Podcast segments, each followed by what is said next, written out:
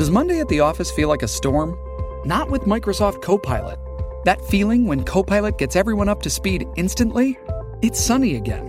When Copilot simplifies complex data so your teams can act, that sun's shining on a beach. And when Copilot uncovers hidden insights, you're on that beach with your people and you find buried treasure. That's Microsoft Copilot. Learn more at Microsoft.com/slash AI for all. The Action Network Podcast, named Best Betting Podcast or Radio Show by the Fantasy Sports and Gaming Association, and the number one show for the invested sports fan. All right, here we go. From the 10, throwing end zone. Spectacular catch. They're saying it's a catch. Touchdown. You see, most gamblers, when they go to gamble, they go to win. Oh my God, that's incredible. Big bank, small bank, I like to make money. All right. That is the ultimate kibosh. You want to bet? And we are underway. And welcome to the Action Network podcast. I'm your host, Chris Raybon, and this is your Super Bowl betting preview. I'm joined, as always, by my Action Network colleague and the Prime Minister of Degenerate Nation, Stuckey Stuck. What's going on? Excited that it's the last one of the season. I can honestly say, for the first time in my life, people are not going to like to hear this, but I'm I I think I only have energy for like one more football game um, between college football and NFL this year. And look, I love football. I love the grind. I'm so happy we had full seasons. But do, like just tracking the COVID news, it's been such a grind. And then throw in college basketball too. So it feels like it's been the perfect length because I have enthusiasm for like one more week. And then it'll be nice to get a break, move on to college basketball, and then be nice and refreshed for next year. Oh, yeah. Let's do this. But yeah, I'm excited for Sunday. Looking back at the AFC NFC Championship, man, it was two weeks ago. I know you had big days. I feel like my four props that I had, I went one and three, but I feel like I had them handicapped, right? But who cares? It's if you get to win or not. Uh, I had Godwin over catches and over rece- reception yards. He came up a half yard, a half catch short, and then he has a run to seal the game. But a drop or a couple drops that was frustrating at five and a half. And then I had Singletary and uh, T.J. Yeldon vulture me because Singletary dropped one early, and the angle was right. A tattoo to attack the Chiefs, but Singletary dropped one and he got abandoned. He got dropped. So, but I'm ex- really excited to talk props today and uh, dive into this game and try to close the season with a on a high note. Yeah, man, it's been it's been a grind, and it kind of the one thing about this game is you know for some of the props I've had to hold off on on some of them because I'm usually betting all types of you know w- receiver props, but you know we don't know exactly what's going on with AB and Watkins and Demarcus Robinson, so it's been a little bit weird. But uh, yeah, excited to get into it uh, this week. Uh, before we kick things off, two very quick reminders. Number one, if you plan to bet on any sport ever and still haven't downloaded the free award-winning Action Network app, what are you doing? It's got betting tools, analysis from me, Stuckey, and the whole Action Network crew, and it lets you track every bet that you make. Uh, and number two, even though the football season is almost over, the Action Network podcast will still have lots of great episodes every single week. NBA, PGA Tour, college basketball, MLB previews. There's lots of great stuff coming in the weeks ahead, so don't go anywhere. All right, let's get into it, Stuck. We'll talk some live strategy. Let's first start talking about the spread and total and live approach. So, Yep. like, what do you have it at? Um, and then we'll get into maybe first touchdown, Super Bowl MVP, and then we'll we'll finish off with our props. And for Super Bowl 55, we have the Kansas City Chiefs, three and a half point favorites at BetMGM, the official odds provider of the podcast. The total, 56 and a half. So, what would you little maniacs like to do first? We'll, we'll keep the six pack on hold because, yeah, I know everyone wants to hear about the spread total and, uh, um, you know, how we're kind of projecting it. So, I mean, I'll just, I'll start off by saying the way I think this game uh, is going to go, just from a kind of big picture perspective, is I think Kansas City is going to come out pass heavy. Uh, I think that you know, that's what they uh, have been wont to do over the second half of the season, at least early in games, and I think that continues. Uh, in Mahomes threw 49 times against the Bucs in the first match and completed 37 for 462 yards. Uh, and on the other side, I think the Bucs uh, they they they have more. I think for the Bucs, kind of the decisions they make uh, in terms of how they play this is going to affect the outcome a little bit more because I think they're they're a team that kind of goes predictably run heavy on first down, and then they get themselves into these you know third and medium, third and long situations.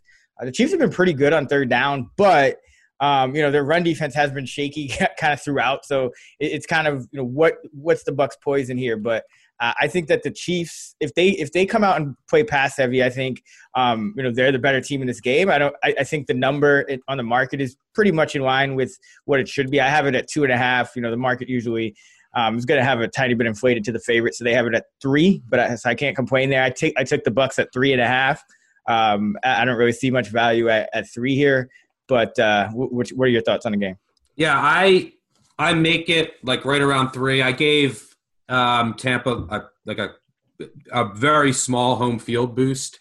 Yeah, I mean there's there's, there's going to be a crowd, but it's not going to be like a pro Bucs crowd, so you don't worry about official bias. There's two weeks in between here. The Chiefs already played here, played in Tampa earlier this year, but I mean they, they do have to travel, um, and they're traveling like later than usual, so that's worth something. And then the Bucs still are more familiar with their environment. So I gave it like a quarter of a point. You could argue it's zero. You could argue it's a half point. I don't know. That's what I gave it. But I make this line three. I make the total. Originally made it 57 and a half. Went back, looked at the things. I'm at like 57. Now it's at 55 and a half. So I see some a tad bit of value on the over, but I'd rather wait to see if I can get a live over. Talked about this last week.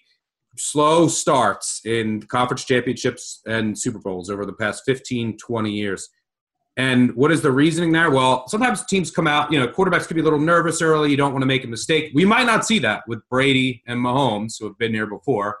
But also, some offenses come out a little conservative. They want to get a feel for what defenses are doing this is the Super Bowl, right? Like you draw up your plays, you have just everything's open in the playbook. You probably have a number of different approaches based on what the other team's going to do. But this is when teams may drastically change what they do defensively, right? Like they could come out with a completely different scheme for the Super Bowl. So offenses a lot of times are trying to get a feel for what the defenses are doing.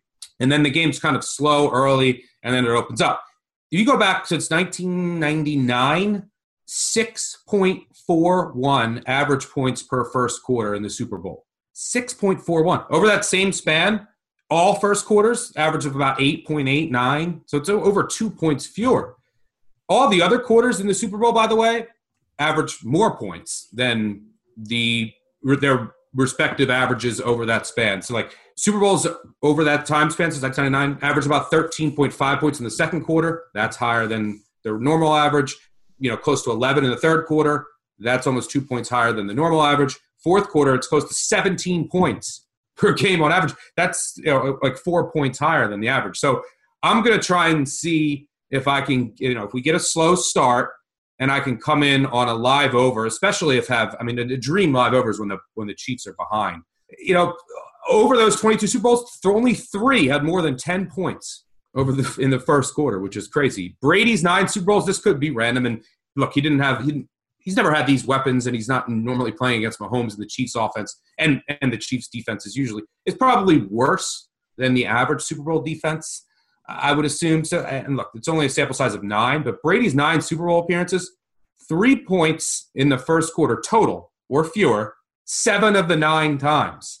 Um, average over those nine first quarters, three points. That's a so only one had more than 10. So I'm going to try and see if I can get a slow start. Look, and it's a no risk strategy. If it blows up early, whatever. I didn't see a ton of value on the over, and it's a high total. A lot, lot can go wrong here. So I'll try and see if I can get a live over. The dream would be to try to get like a live over 50 and a half. If I can get this under 51 after a really slow start, that would be great. Follow the action app to see what I play there. From a spread perspective, yeah, I make it three. Would get the Chiefs live if they go down double digits might probably take the Bucs live, but definitely the Chiefs if they go down big early. We've seen that script play out a million times. The other good thing about the live over is the, the Bucs run defense is elite. I don't know how much the Chiefs are going to be able to run if they have a big lead, or how much they actually will try to run. You know, it, it's hard to envision like this game ever getting into a state where someone is just running it up the middle and running the clock out, um, which could kill a higher total late. it'll be interesting to see if uh, the Bucs. By the way, what does the Bucs defensive coordinator do in his free time for fun? Todd Bowles. Mm-hmm. I don't know. What does he do? He bowls. Todd Bowles. Um, sorry, I had to get a dad joke out there. Um, I think we're getting into a weird area here. So it'll be interesting to see how aggressive Bowles is. This is a normal, uh, normally an aggressive defense that likes the blitz.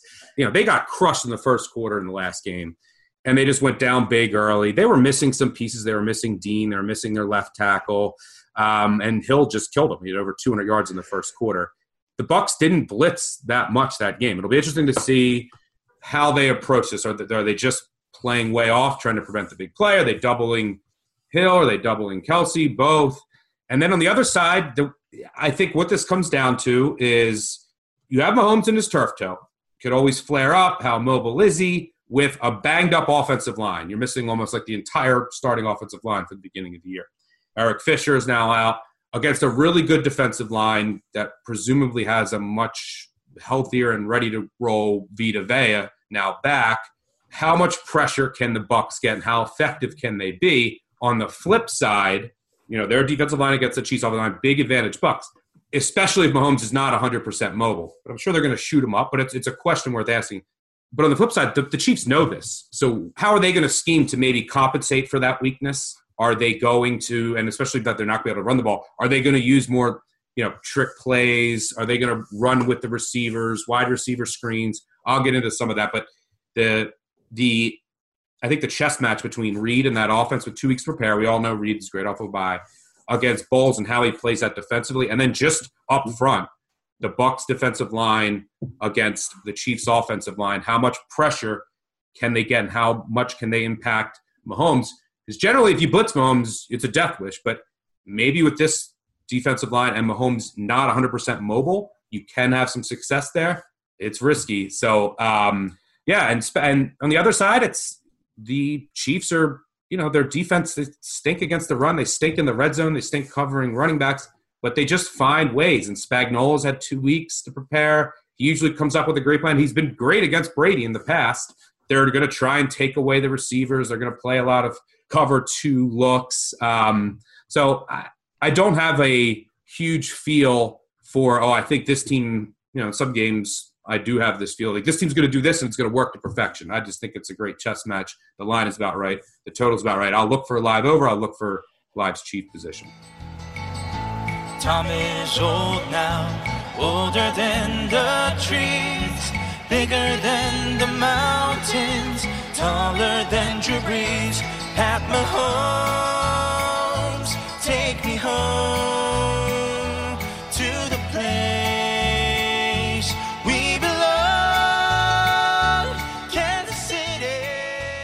I think the Mahomes question is really interesting because he he wasn't even on the injury report. I think they took him off leading, or he practiced in full leading up to even the championship game.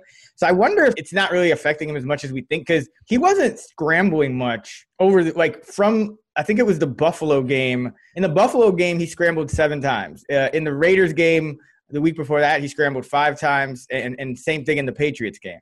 Uh, since week number seven, Patrick Mahomes, uh, after averaging four and a half scrambles per game uh, over the first six weeks, he's averaged just one and a half over the remaining games, and he had no no scrambles against the Bills, two against the the Browns. Hasn't had more than three at a game, so he is staying in the pocket more. The Bucks played eighty percent zone against him in that in that first matchup.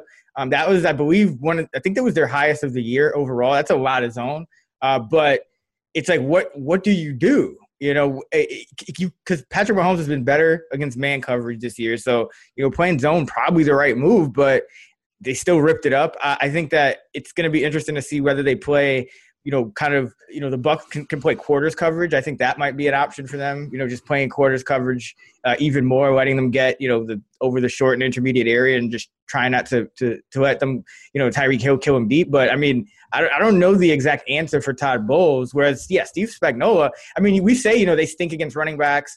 Uh, you know, they've had problems here and there, but really, it's kind of schemed. Like they scheme. Yeah, they, they invite it. They invite Yeah. it. Right. And, and that's a big difference because that does kind of I guess skew some of the Chiefs numbers and make them look more extreme than they are in certain instances where it's like, ah, oh, you look up and they're like, you know, bad against, you know, one of the worst in DVOA against running backs and tight ends. But it's generally because the average team, if they're running, you know, the average running back catch is going for about seven, eight yards. The average, you know, tight end catch is going for about 10. So most teams don't have the type of weapons to, if you take away their wide receivers and make them drive the length of the field, and they're and they have to only throw to their running backs and tight ends uh, you're, you're not they're not going to have much success. And the Chiefs have been top two in yard fewest yards allowed to wide receivers in uh, each of the two years now under Steve Spagnuolo. So uh, they, I think that their their numbers are kind of a little bit deceiving. I, I just think that uh, the Bucs, it's like it's will they be willing to kind of go short with a shorter passing game? Because I think the deep drops uh, and the and the deep routes and the long developing routes get them in trouble. I mean, we saw you know, Brady going downfield, you know, bad things happen. Guys tip passes, guys drop passes. Uh, he just throws bad passes. They get picked off. And then, you know, you can also get into those situations where he has to uh, ground a ball. He has to take a sack. Like, I think the Bucs need to go to like a quicker drop passing game because uh, the Chiefs are great at getting pressure across the across downs too. Um, that's another thing they do decently well. So uh, it, for me, it's like how do the Bucs? I think the Bucs, like the Chiefs, they are, they are known to kind of adjust. I don't think they're going to come out and like try to run it. Uh, I think that they'll you know they they'll have a game plan depending on how much Mahomes can run either way. I don't think that will affect them as much, but I do think that if the Bucs like do what they always do, that could be dangerous because if they get down, they're gonna they're gonna find themselves in trouble. Yeah, I mean the only thing with that, like I'm sure he'll get shot up and I mean, because his running ability and his mobility, his mobility is why he's so great against the blitz. Is one of the reasons why he could just run backwards forever, and and he could just he just buys time. But he also his running ability would be v- very beneficial in this game in particular, especially if the Bucs are bringing pressure. And he does like last year in, this, in that Super Bowl run, he ran a bunch, and he yep. was running for 40, 50 yards a game. The, the, the only the only worry for me would be with a turf with turf toe is it's one of those things where you you just need time, and um, maybe two weeks helps. But usually it's like it's longer than that, and it's something that lingers, and it's something that just you'll see it with like cornerbacks and wide receivers that just suddenly they'll on a on a cut it'll flare up on them, and then they're just kind of hobbled for the rest of the game, and then they come out. Now Mahomes wouldn't have to come out, but like a receiver does because they just they can't plant and it just hurts too much. Now that just mean would mean Mahomes has to sit in the pocket more and and be less mobile. That's the only concern there. But yeah, it's a it's a fascinating chess match. Um, yeah, I mean, who are, ultimately who are you rooting for? It's tough because I mean I took the Bucs early, but I think I'm going to try to get in on some Chiefs live because ultimately I do I still I do still think they win the game. I just didn't think the spread should be more than uh, three either way as it was when it opened. So I want to see Brady kind of remind everybody why he still got it. You know, first year on the Bucs, but I, I also love Patrick Mahomes, and you know, for him to win a second Super Bowl in three years, and you know, really should have may may have had three if Dee Ford doesn't jump off sides. Uh, you know, it's, it's, I don't I don't know. Like it's tough. Like it's I don't think I'm rooting for anybody as much as I'm just going to be rooting for all the different bets I'm making because this is kind of one like this is kind of a truck Super Bowl in a way. Um, it's one that I think a lot of people are excited to see.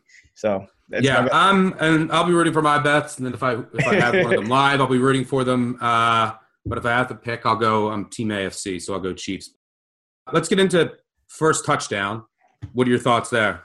So the way I look at this, and we have a piece up at ActionNetwork.com. Uh, we all had we had a little value draft, and so the way I look at first touchdown is it's kind of like a future in, in terms of the pricing, right? You have like the you know the the lowest odds are still like plus, you know, plus 600. So I think a lot of people feel like, okay, I got to take this, I got to take a long shot. This is a great opportunity. But the way I look at it is if the if the odds are pretty much in line with what I think the true touchdown odds should be for the players, then I'm just going to skew toward okay, who's the most likely to score a touchdown because it's still a bet over a shorter horizon time where you kind of know like these odds aren't going to change much unlike if you were betting like a future and you got a team at like, you know, plus plus 3000 they would have now you know four or five months to improve their team and that that ticket might the value of that ticket might improve whereas first touchdown is first touchdown so um, i i still think that the the the best guys to go with in this game are Tyreek Hill uh, and Travis Kelce. Uh, I think Mike Evans, there's some value there as well, but I like Tyreek in particular. He was actually the guy I took in the draft. I like him at uh, six to one or anything above. Uh, you look at him since 2018, he has he's tied for the most first quarter touchdowns uh, in the league. This year, he was second in, in first quarter targets and uh, and touchdowns during the regular season.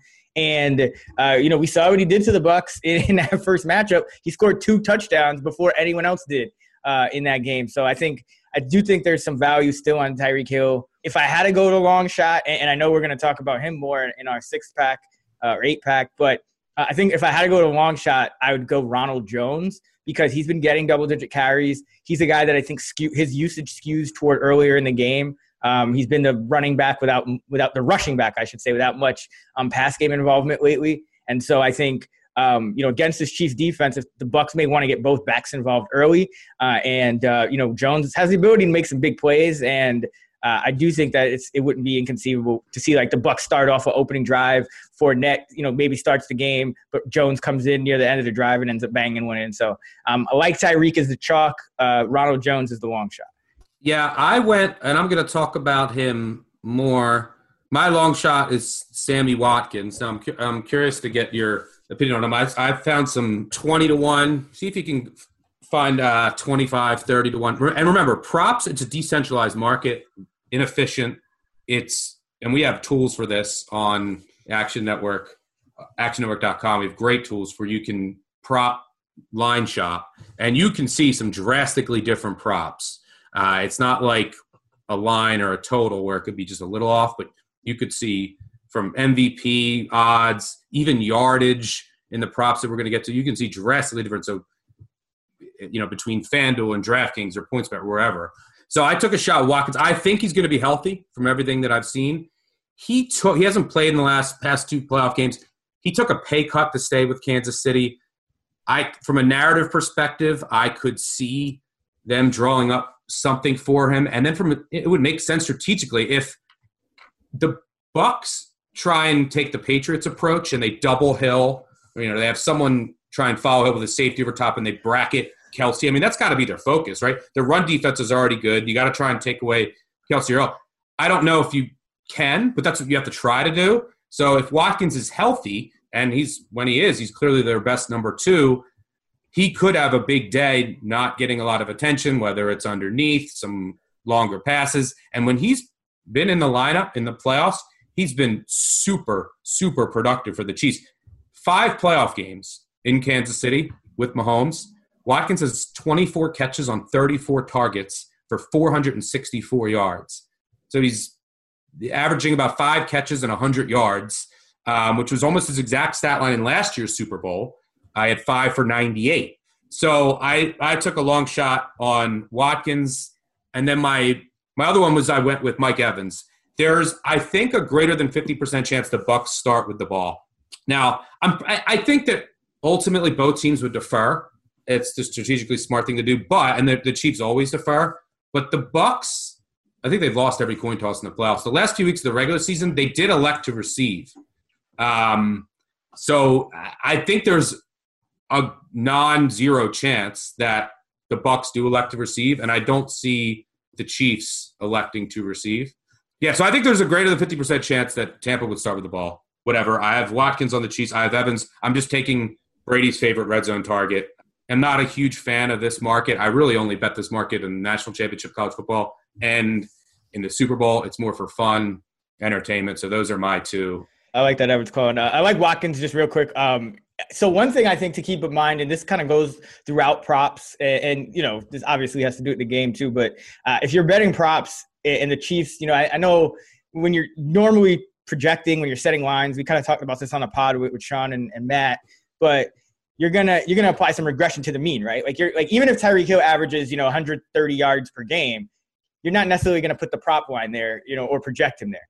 Um, but sure. what we've seen in these playoffs, and it's particularly with the Chiefs, uh, is that you know there you know because it's for all the marbles, because you're not really you're you're not taking out a guy late if you get if you get a big or anything like that. You know th- that regression is not necessary. Like the regression you use for pretty much any other time in the season doesn't necessarily apply in, in the playoffs, especially in these in these big games. And so, like, look at the Super Bowl last year, uh, for example. We saw the Chiefs.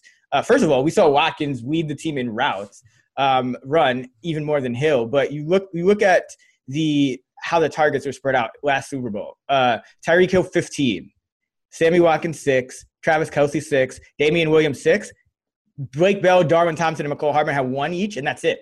So the, the Chiefs will spread the like will concentrate the, the ball and like that's what that's what you get with their game plans. They'll have a set idea of where they want to go with the ball, and their players are so good, whether it's Hill, Kelce, Watkins, you know, um, and uh, obviously Mahomes, that they'll get the ball to those options. So I think that generally speaking, like if there's a question of like should I go over or under with a, a player prop outside of those four, and that's why I think Watkins is included there, and I think he will be a part of the game plan. So that's why I like the call. But you know, guys like Demarcus Robinson, if he plays, uh, you know, Hardman, I think, is the wild card. Like, you know, he went down to 40% routes run last game, and Pringle actually was the guy that ran 80%. So, you know, if if Watkins is back, is it is is are Hardman and uh, Robinson just kind of in that same bucket where where they're going to be like minor parts of the game plan? I would think probably yes, but Hardman because of his speed, he's kind of the wild card that could throw it off. But generally speaking, I would say if, if they're not like a like I would still go over got a guy like Hill or, or Kelce if forced, and, uh, and, and even though like you know maybe the, the projections don't line up exactly. So that's why I think like Watkins, he's in that top three, and I think Clyde Edwards-Helaire is going to be that guy over Darrel Williams, even though last week you know we saw Williams near the end of the game kind of run out the clock. So um, that's my thoughts there. And for Super Bowl week, BetMGM has an amazing new sign up offer. New players can get a risk free first bet up to $600, and all users will receive $50 of parlay insurance. Just sign up and make your first bet using a bonus code ACTION100. Download the BetMGM app today or visit betmgm.com to sign up and use the code ACTION100 to get a risk free first bet up to $600. As a reminder, you must be 21 or older and physically located in Colorado, Indiana, New Jersey, Nevada, or West Virginia. Please gamble responsibly. Gambling problem, call 1 800 522 4700 in Colorado and Nevada, 1 800 Gambler in New Jersey and West Virginia, or 1 800 9 Visit in Indiana. Promo offer not available in Nevada or Pennsylvania. Uh, as far as MVP, for me, it's if if it's a Bucs player, I it's easy for me. I'm, I would go Brady because first of all, at two to one, uh, I just really like he didn't get it last MVP. I, we actually did the draft in 2018, and Edelman was one of my long shot picks. He ended up getting it. So let's see if I can kind of reproduce that luck. I, my long shot this year is not as uh, good, I don't think. But uh, for, I think Brady's a great pick on on the Bucs. I think I would stay away from defensive players more or less because it's just have Brady versus Mahomes. I, I think that it, first of all, it's just very unlikely that like a defensive player is going to be able to have the kind of game that like like for example, let's say somebody on the Bucs plays really well, like uh uh gets like a fumble return or a pick return or whatever. It's like, well, now you're just giving the ball right back to Mahomes with another possession. So it's kind of, I just think it, it it's not like one, it doesn't have the potential to be one sided enough, and it's too there are too many good offensive players for a defensive player to actually win one. Even even if maybe they should, I just think that the, the it's going to kind of skew toward Brady or Mahomes in, in like a close call. So uh, it's hands off for me. I do like the value on Brady uh, for the for the Bucs, and then I think for the Chiefs, you're just kind of looking. You're, you're kind of looking at okay, well, Mahomes is the obvious choice, but if he doesn't win, you know, what do, what do we think would happen? Would it be because a running back's going to win instead? Doubtful. So I would probably I would probably look at um, again just Reek or Kelce or maybe a long shot with with Watkins. Uh, uh, but uh, yeah, I, I, think that's that's how kind of looking at it. I think Brady to me is like the best value. You know, just to kind of recap, uh, we haven't seen a running back win it since 1998 when Terrell Davis won it. Um, since then, it's been dominated by quarterbacks. 14 of the 22 have been won by quarterbacks. Brady won four of those. The other eight have been evenly split between defenders and wide receivers. It's hard to envision this game where a defender wins it with a total of 56 mm-hmm. and quarter, you know, Brady and Mahomes. It's very hard to envision anyone other than Brady and Mahomes win it with two marquee quarterbacks in which should be a higher scoring game.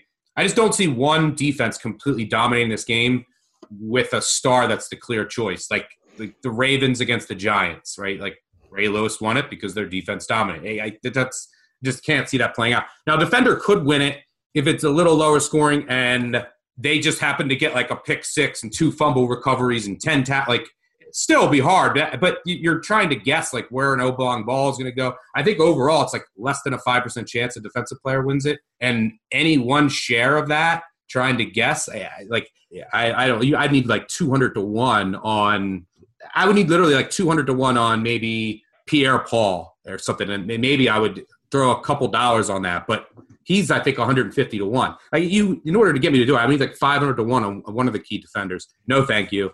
And a lot of the defenders that have won it, they're not like like Dexter Jackson, Malcolm Smith. Those, they just randomly the ball has found them a couple times. So I've crossed out defenders. The only player I think the Chiefs are ultimately going to win this game. Again, this is just like first touchdown bet. It's just an action, four action, fun bet for me. I did take a long shot on Watkins. It's hard for me to say it, but I found some 80 to 1. I, I threw a couple dollars on it.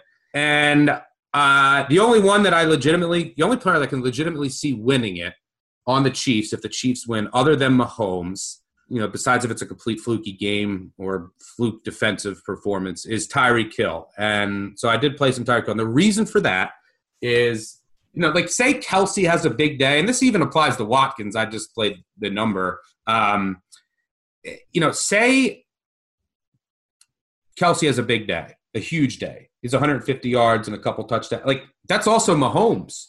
He's probably going to have other numbers somewhere else. Why I, I played Tyreek Hill and we had our draft, why I chose him first overall is I think that the the Chiefs are not going to be able to run the ball. I don't even think they're going to try to run the ball. They threw it 43 times over the first three quarters in the first meeting with Tampa. Um, and you just really can't run against the Bucs. Maybe Fournette has like four touchdowns. He vultures four touchdowns. That's like, a, and the Bucs win. That's like a, back that could win it. I, I don't see it. But with the Chiefs, the Chiefs win. Hill, he could have a big day through the air. He had, you know, he had over 200 yards in the first quarter. He always can do that. But again, those are Mahomes yards. What? But where the where Hill comes in is he also could have a big day in a modified running game. So I think that the way that they're going to try and run the ball, quote unquote, is through screens, through end arounds, through you know shovel passes, reverses, and a couple trick plays, and like just use their receivers. They could use Hardman in this way too, in the running game, just to get him more touches. They could, you know, he could break a long run, and then on top of that, and this is a really long shot, uh, but again, it's just a fun, a fun bet. Is you never know. Andy Reid could put Tyreek Hill back for a big punt return and if Hill is having a big day offensively and then returns a, a punt for a touchdown that like wins the game, or you know is a key punt return for a touchdown, he would have a really good shot to win it if he adds a special teams touchdown. He hasn't really returned punts this year, but the Chiefs have not been good returning punts. The Bucs are not good at covering punts, so who knows? Maybe he throws him back there. So that's who I rolled with for uh, MVP. Just a couple for fun bets. Yeah, yeah, I think yeah, Tyreek Hill just stands out is, and I think he also just has more of the wow factor in general. If you're if you're voting and it like it comes down to a close call, like Tyreek Hill with the backflip in the first game and the like you know the 200 yards quarter, like he just had like where Kelce, it's probably going to just be like 12 yard pass, 12 yard pass, 12 yard pass. Yeah. So um, yeah, that's that's kind of I, I, I agree with that. I like Tyreek, and I do think um, and, we can kind of get into this along with the with the with the six pack picks, but I do think that modified run game is going to come into play. We saw Kelce get a carry last Super Bowl. Um, we saw Hardman with the big run last week. Uh, I do think we see a couple of those Hope you're enjoying this great Action Network podcast. I want to make sure you know about the Locked On Podcast Network. Locked On has a daily podcast on your favorite team. Welcome to you, Locked On 49ers. You are locked on to the Dallas Mavericks. Welcome, everybody, to the Locked On Lakers podcast. Let's go. Locked On podcasts are hosted by the local experts who know your team better than anyone and give you the inside scoop. So go to your podcast app and search Locked On, your favorite team. Subscribe to your Locked On podcast. All right, let's get into it. Stuff. Let's crack open the Super Bowl six pack. Thirsty for action? Let's crack open the Sunday six pack. You're, you have a weed, and I essentially need to run the table with these. We're going to do props for the pack, the six pack this week, since there's only one game, uh, so it should be fun. But uh, if you want to tell the people exactly what what's going on with the score, uh, I'm not even. Yeah, you're up. I'm up two. I gave you a chance to get back in it, and you did. Just like you gave me a chance to to sweep in the Super Bowl last year. So yeah, we're going to go with four props each, and then we could do kind of a live. We'll put it on our phones or a piece of paper. We'll do a lot at the end. We'll do a. Uh, we'll talk about how we think the game plays out. Yeah, and we'll do a um, a live reveal. We can each put on our phone the total. There's some game theory involved. The total number of points that'll be scored in the game. That'll be the tiebreaker in case you know you sweep and I get two, and we end up tied. Whoever gets closest will win that. So we'll go with four props. Let's go. Let's do it. All right, so you're up first. Uh, all right, for my first pick in the Super Bowl Sunday six pack, which will end up being an eight pack, um, I'm going with. Well, I'll just finish this off. I'll go with Sammy Watkins' longest reception over 17 and a half yards. I also played some over 36 and a half receiving yards. I like that up to 40. Um, uh, look, I already talked about Watkins. I think he's going to be healthy. It's a risk that he's not, that he's a decoy, that he, maybe he doesn't even play, but I'm assuming that he is. Plus, Demarcus Robinson, he's on the COVID list uh, for close contact. Probably will play, but he hasn't been practicing this week. So add that in as well. But when Watkins is healthy, he's clearly their best number two. He's had huge playoff games with Kansas City. Longest catch over 17 and a half. Here's it is five playoff games. I already talked about how great he's been. He's averaging 100 yards and five catches. Here's his longest catches in all five of those games 30, 50, 38, 60, and 48. Cleared them with ease. Would have went, he's, he would have went over his receiving yards total with just those longest catches in four of the five games. Um, and uh, like I said, I think that the Chiefs are going to be focused on taking away Hill and Kelce. Uh, I think he can get behind the defense as number two receivers have done against the Bucs all playoffs. Number two receivers have had a field day against Tampa in the playoffs. Uh, Valdes Scantling, four for 115 and a touch. Long, 50 yards. Uh, Tre'Quan Smith, three for 85, two touchdowns. Long, 56. Uh, Sims, for Washington, seven for 104 and a touchdown. Long, 36. So everything lines up here. The only risk, I think you're getting a lot of value in a lot of the Watkins numbers is his, health. We don't really know what we're going to get, but uh, I'll close out my Watkins love with uh, over longest catch over 17 and a half yards. I think he will play, and I think that's kind of the way you beat the the uh, the Bucs too. If you look at them, um, and Warren Sharp actually broke this down in his write up, but you know when you're looking at them especially on on second downs from like 9 to 15 yard average depth of target they're giving up uh you know 9.1 yards per attempt 16 to 29 they're giving up 15.5 73% success rate. Their success rate on everything over a three yard pass in terms of average you know average depth is you know in the 60s and 70s and then it's 35% you know near the line of scrimmage and uh, 0% over 30 yards. So like that intermediate area, I think, is where you're gonna really do some damage because that front seven is so good if you just you know dump it off to to the running back or, or anything like that. So I, I, do think Watkins will be used in that area, and that's you know generally. Um, you know he's gonna be single covered if in that we saw Allen Lazard I think it was also catch like a 50 yard bomb uh, against the Bucs and uh, last week in, in, in, addition to all that Valdes Scantling. So yeah, I think Watkins definitely has some value. The only, like you said, the only reason his number, his lines aren't higher is because of the uh, of the injuries. Andy, you had a cheeseburger in celebration of the uh, AFC Championship game. Is that true? I did. Good one. Just one? Yeah, but it was thick.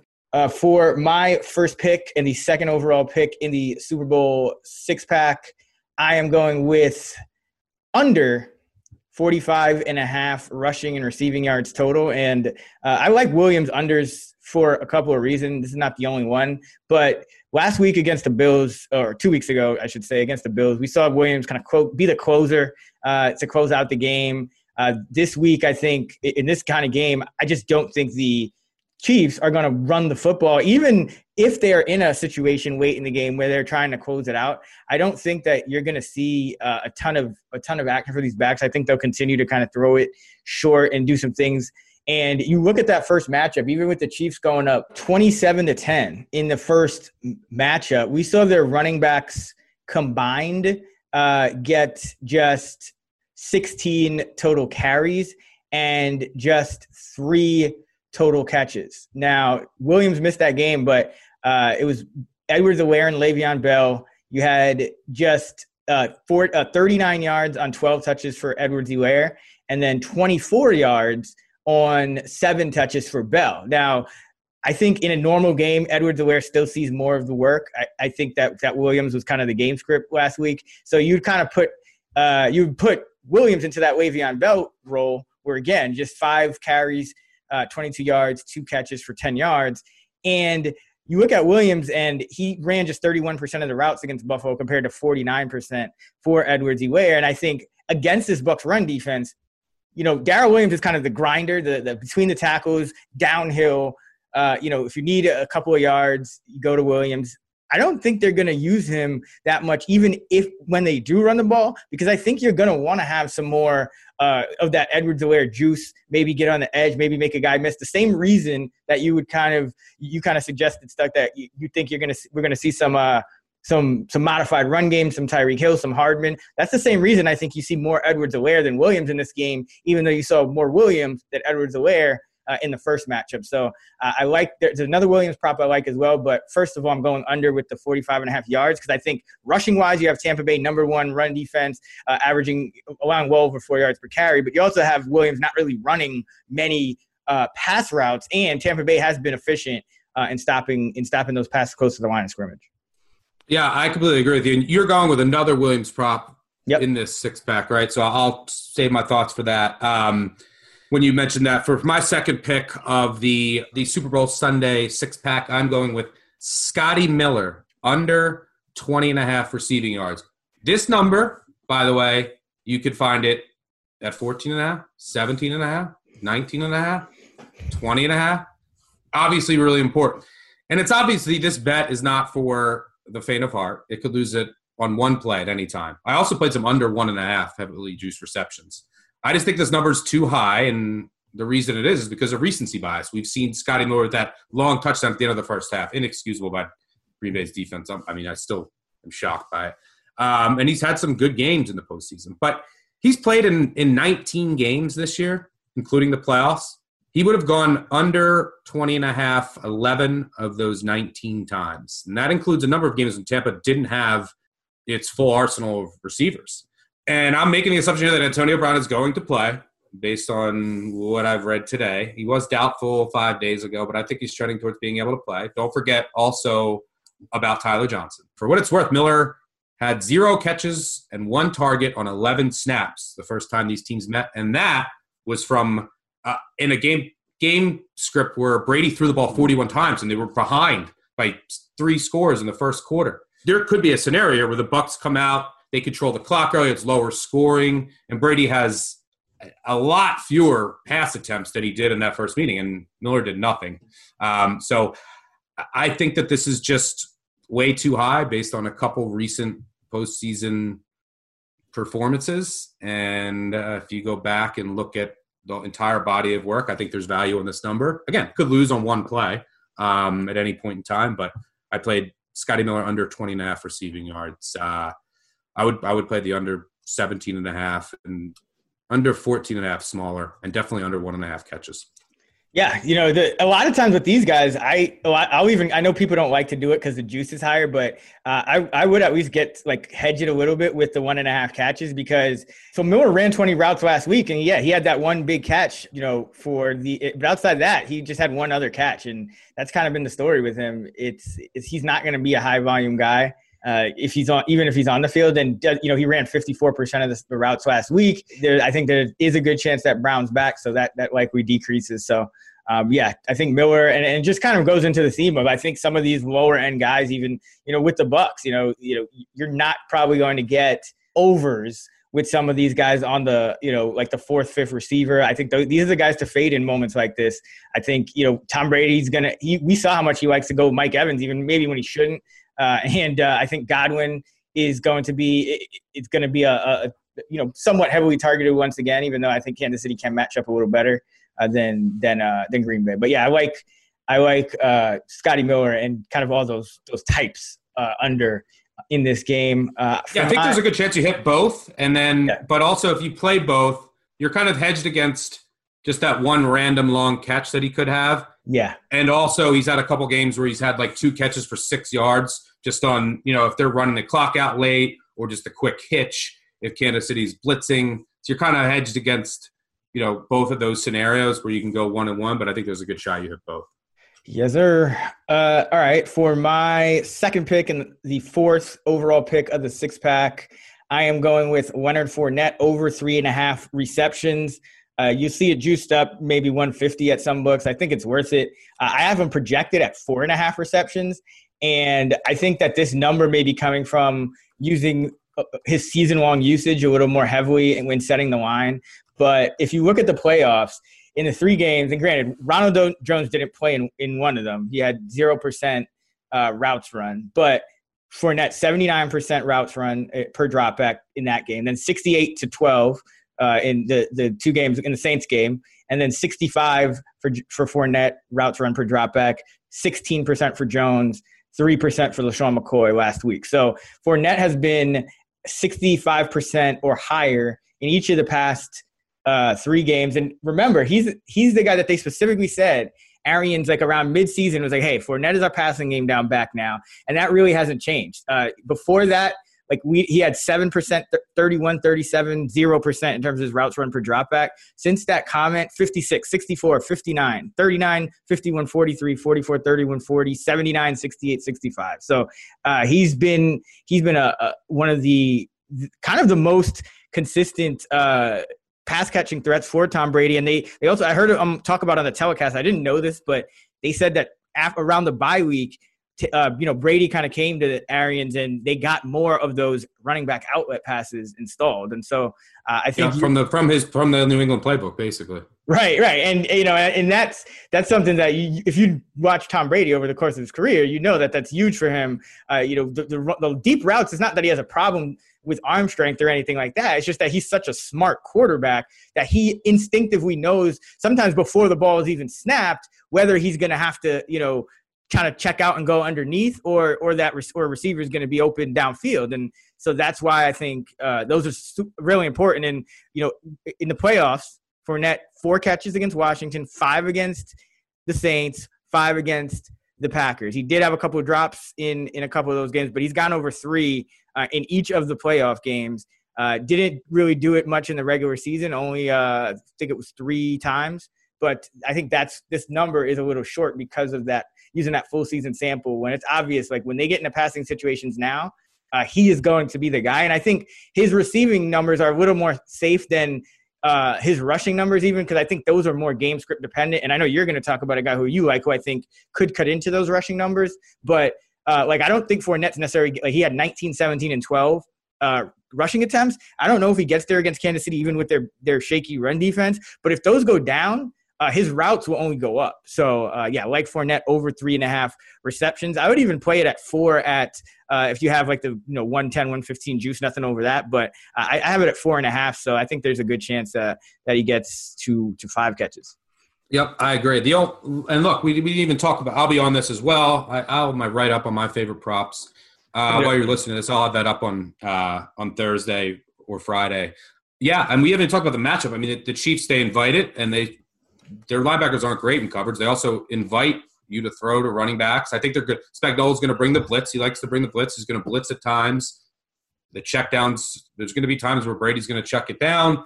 Um, and I think the Chiefs were dead last in the NFL at defending running backs. It's one of the reasons why I was on Singletary, who I assumed would get 85% of the snaps and catch all the balls um, that he didn't end up catching. Um, but someone else did. And as long as Fournette doesn't like drop the first two, I, I think you'll be in good shape here. So I completely agree. I'm on this as well. They are who we thought they were. Um, all right, for my third pick of the Sunday six pack, and fifth overall. You already alluded to it. I'm going with Ronald Jones over eight and a half rush attempts. It's uh, minus 105 at BetMGM, official odds provider of the Action Network podcast. Look, Leonard, it, this is again a recency bias, which is what I'm trying to play into. Leonard Fournette is getting all the love because he's had huge playoff games. He's averaging 100 yards from over 100 yards from scrimmage and a touchdown in the three playoff games that the Bucs have played. Playoff Lenny. Lenny! It's Leonard, like I told you before. Did you? I must have forgot.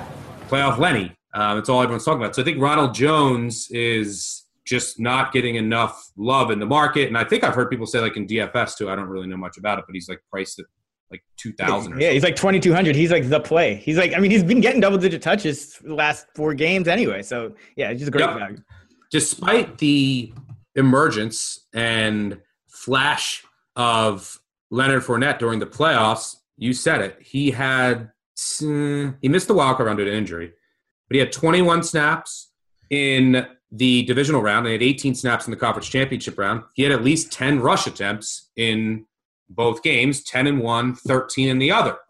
And this is, you know, we know a weak Chiefs run defense. I think that Tampa, there's a chance they come out here and they try and establish the run early on. We've seen that a couple times throughout the year, try and keep the ball to Mahomes' hands.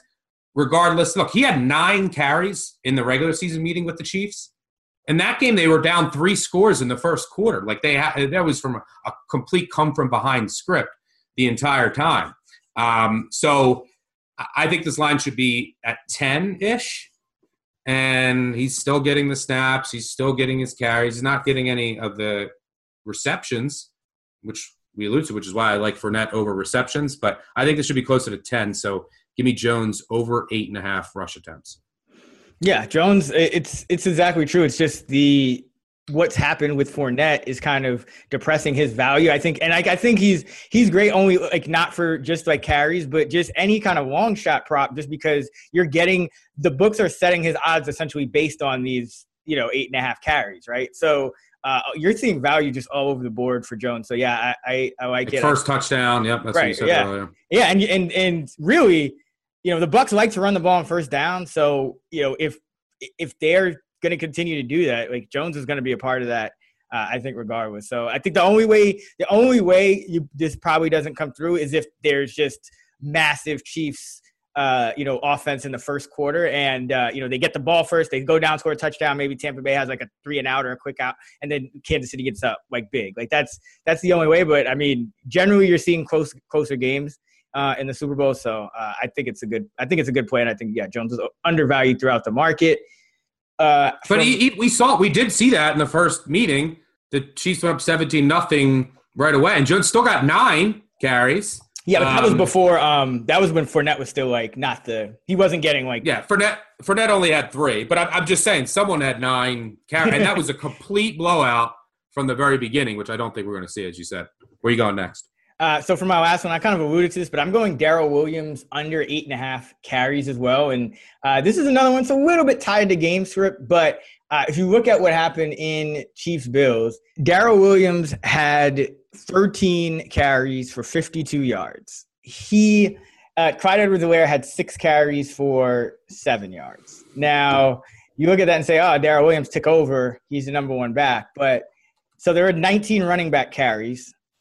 Darrel Williams, of his 13 carries, 11 were the last 11 running back carries of the game for Kansas City. So 10 of Williams' carries came in the fourth quarter when we know the game was already well out of hand. Now, could this game get well out of hand? Yeah, but um, we're talking about 38 15. The Chiefs were leading.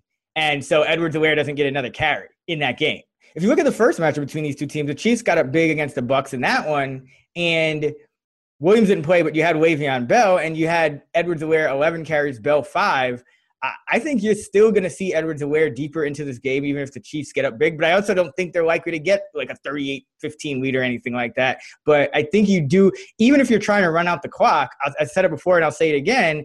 I think you need Edwards-Helaire and his speed and his uh, tackle breaking ability versus Williams, you know, straight north south efficiency, uh, even when you're trying to run out the game, where you're just going to go three and out because Williams is going to get two yards every time against this Bucs run defense, especially if it's in predictable run situations. So uh, I don't think that the Williams uh, volume from last week was predictive. You're, you're literally talking about a 20 plus point game that just got a little closer at the end. But uh, just remember that even in that game, Edwards-Helaire had 75% of the carries uh, going into the you know late late third quarter with the Chiefs up uh, 20 uh, by 23 points, and then Darrel Williams gets a, the last 11 of the game to finish with 13 and, double up Edwards-Helaire. So I just I think that's completely out of the realm uh, of the you know probably you know 95th percentile confidence outcomes in this one. So uh, give me Williams under eight and a half uh, carries, and uh, I think you could also go under the yardage to hedge it as well um, because I think that uh, you, you, you, you're going to get some lack of efficiency here too. But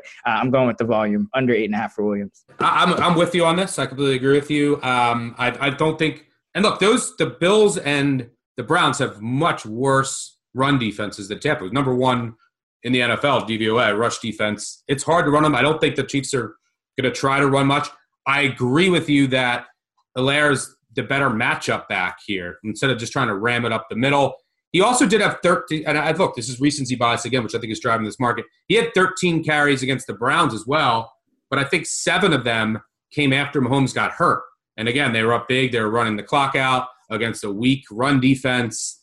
Uh, I think that, look, it's this is a, a, three point spread. I think it's going to be close, and I think Helaire matches up better. I don't think he's going to get much work at all early. I think they're going to run the ball other ways if you look in the regular season, maybe Lev Bell gets some carries too. I right. Yeah, that, that was the kind of the wild card. I was going to say that. Like, if Bell plays, like, I'm projecting Bell, like, if he plays, to only get a, like a half a carry, as and it's kind of like a 50 50 bet whether he does get carries. But, like, let's not forget that there's every possibility that Bell could be involved in this game. So you have like another kind of out there with, with Williams.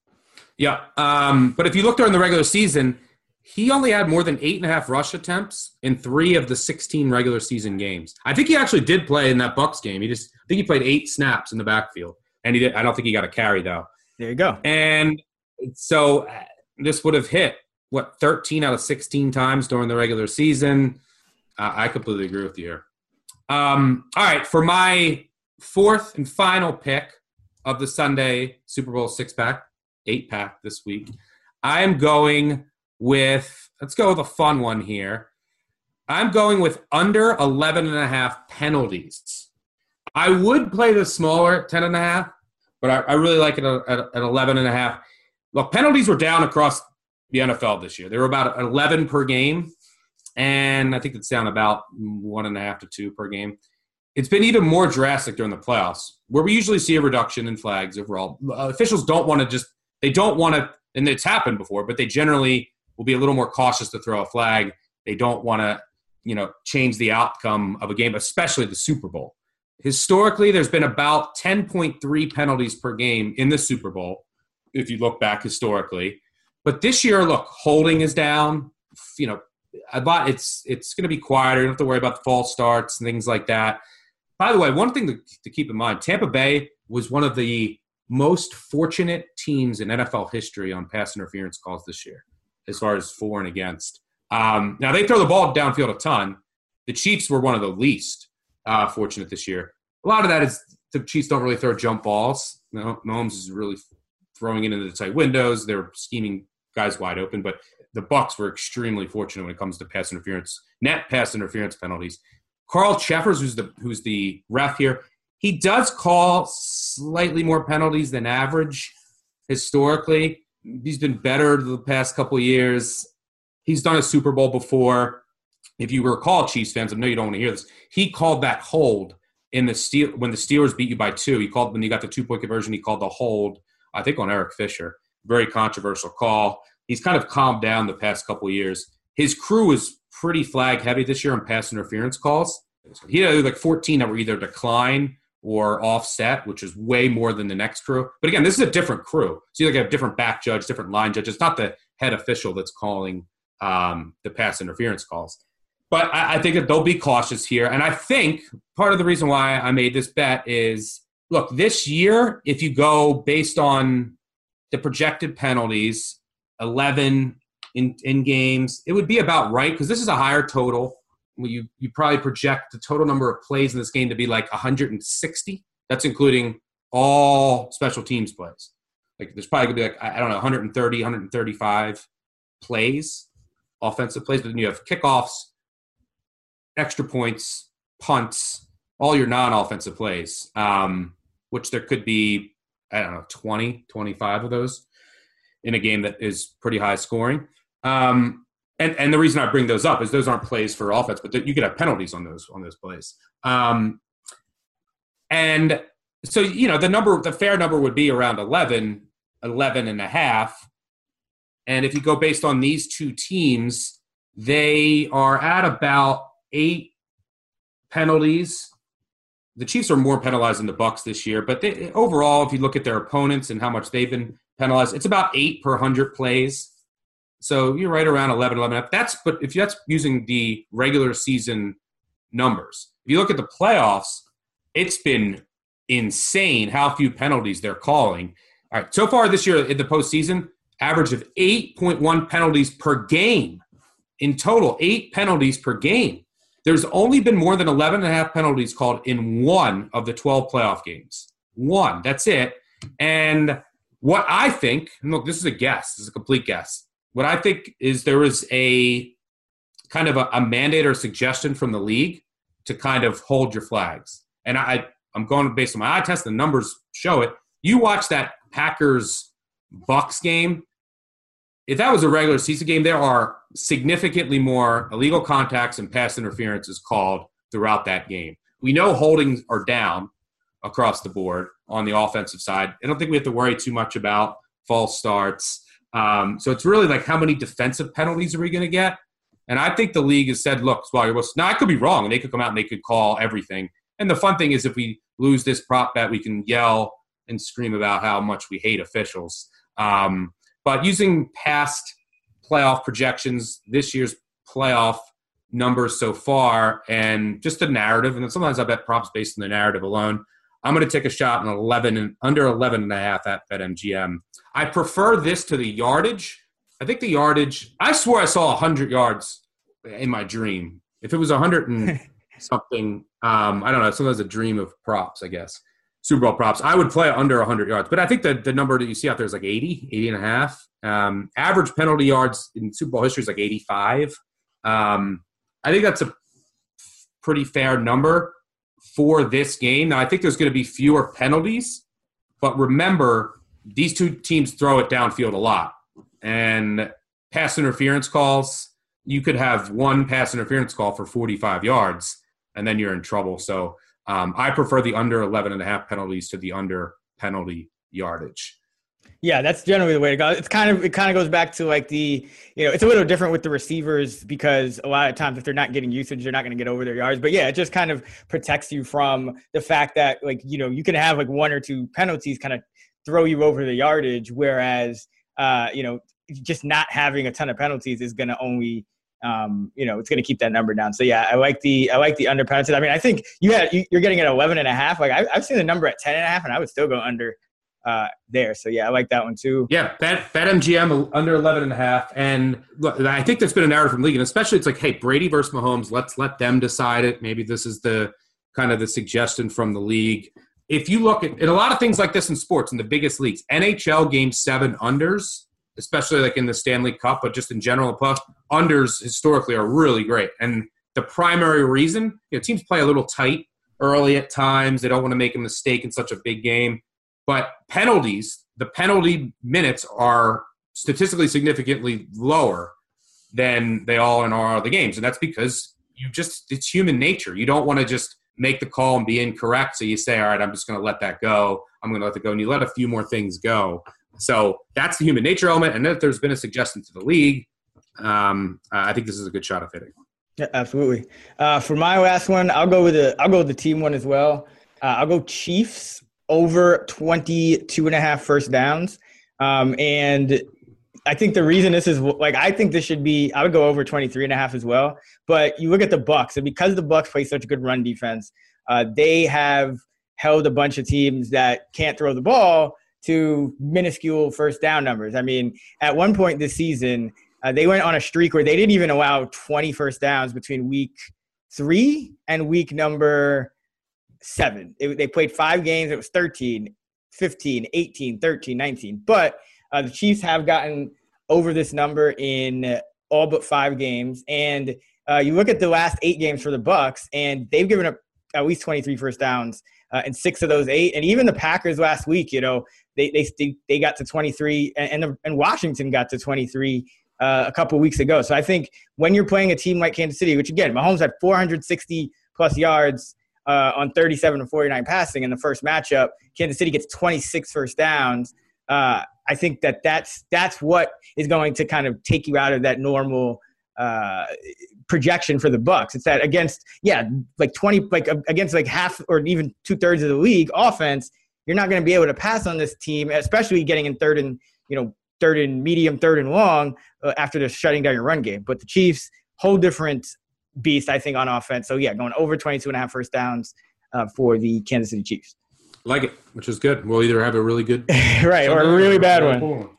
Yeah, Stuck, and I think this is a good uh, time for the pep talk. Today's pep talk comes to us from Al Pacino in the 1992 film Glengarry Glen Ross, and uh, I think we should dedicate it to the officials. I think so. Perfect fit. Don't mess us up. Just let the players play. You stupid fucking. Now I'm talking to you, shithead. You just cost me six thousand dollars. What are you gonna do about it? What are you gonna do about it, asshole? Where did you learn your trade, you idiot? What you're hired for is to help us. To help men who are going out there to try to earn a living. Does that seem clear to you? To help us, not to fuck us up. All right, that is going to do it. And remember, we have a couple of live shows coming up on uh, this week for the Super Bowl. So be sure to check out the Action Network HQ Twitter handle. Uh, we'll have all our content up as well. We'll be writing up uh, what we're betting on. You can, uh, of course, go to the Action Network app and follow all of our picks there. Stuckey's at Stuckey2. I'm at Chris Raybon, and you can find us on Twitter at those same handles. Let's get this money for the Super Bowl. Good luck out there. Let's have a day.